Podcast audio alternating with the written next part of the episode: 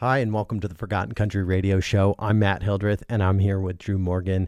Each week, we take two hours and we explore the nooks and the crannies of the country music landscape. We're looking for songs that we may have forgotten or songs that we might have missed the first time around.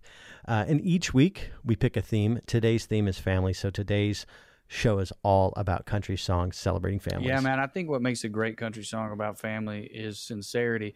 It can be that you love your family. It can be that you hate your family, but it has to be honest. It can't be, Absolutely. you know, you can write a love song pretty general, just kind of like, I like the way you make me feel, and it'll be a hit. But when you're talking about actual family stuff, you really got to get in there uh, and talk about your lived experiences. And whoo, buddy. Yep. Nobody does that like a country music writer. Yep.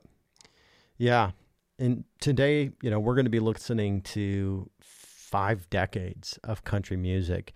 And the theme of family and families is something that you see going back to the beginning of early country music. I mean, it started maybe with the with, with those family singers like the Carter family, uh, and it moved into what we see today.